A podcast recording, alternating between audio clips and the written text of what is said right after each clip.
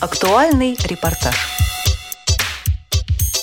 В культурно-спортивном реабилитационном комплексе ВОЗ состоялся ежегодный физкультурно-спортивный фестиваль инвалидов по зрению Москвы. За награды боролись пять команд первый, второй и пятый интернаты города, гимназия 1529 имени Грибоедова и представители из электростали. Мы побывали на соревнованиях, когда тренер по игровым видам спорта отдела реабилитации средствами физической культуры и спорта КСРК ВОЗ Сергей Колесов принимал у ребят нормы ГТО. Сейчас дети выполняли упражнения, которые входят в комплекс «Готов к трудообороне», который сейчас проходит проверку и находится в тестовом режиме. Выполняли упражнения следующие. Это прыжок длину с места, мальчики и девочки. Потом выполняли метание мяча из-за головы на дальность. Челночный бег выполняли. И э, упражнение для мальчиков было сгибание разгибание в упоре лежа. А девочки выполняли упражнение подъем туловища из положения лежа на спине до касания руками носков ног на количество раз за 30 секунд. В каждой команде по 10 участников. И по сумме результатов, которые они покажут, мы определим лучшие команды. Максим Федотов представлял на спортивном фестивале структурное подразделение 2 гимназии 1529 имени Грибоедова. Спортом занимается 6 лет. В спорт его привел отец. Максим также увлекается плаванием и мечтает о высоких достижениях. Это дает хорошие результаты. Я занимаюсь спортивно плаванием. Недавно была, неделю назад, у меня всероссийская летняя спартакиада.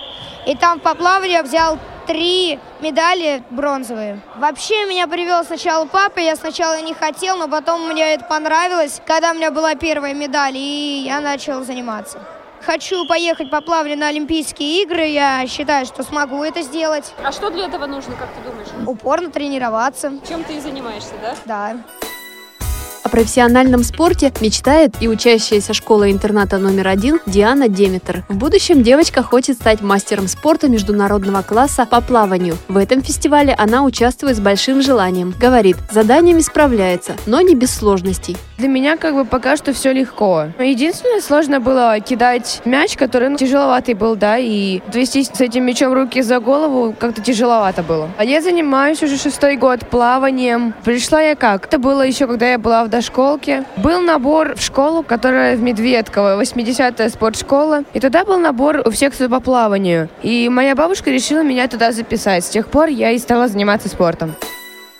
Активно боролись за победу и учащиеся второго интерната. Глеб Клишко и Алексей Какаулин отмечают серьезную поддержку своих тренеров. Ребята говорят, спорт нужен, чтобы развивать силу воли. Ну, мне было сложно метать мячи, потому что они немного тяжеловатые были, и было немного неудобно. Э, мне было сложно метание мячей, потому что мы в школе немножко на других тренировались, а эти были потяжелее.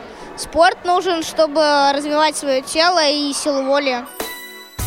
В итоге победителем в общей физической подготовке и в голболе стала команда первого интерната. Золото в пионерболе у второго интерната. В личных первенствах по шоу-дауну места распределились так. Первое место среди девушек у Елизаветы Зориной из второго интерната. Среди женщин у Марины Галузовой. В мужском зачете лидировали два Ивана. Среди юношей победителем стал Иван Богданович из первого интерната. Среди мужчин золото взял Иван Онищенко.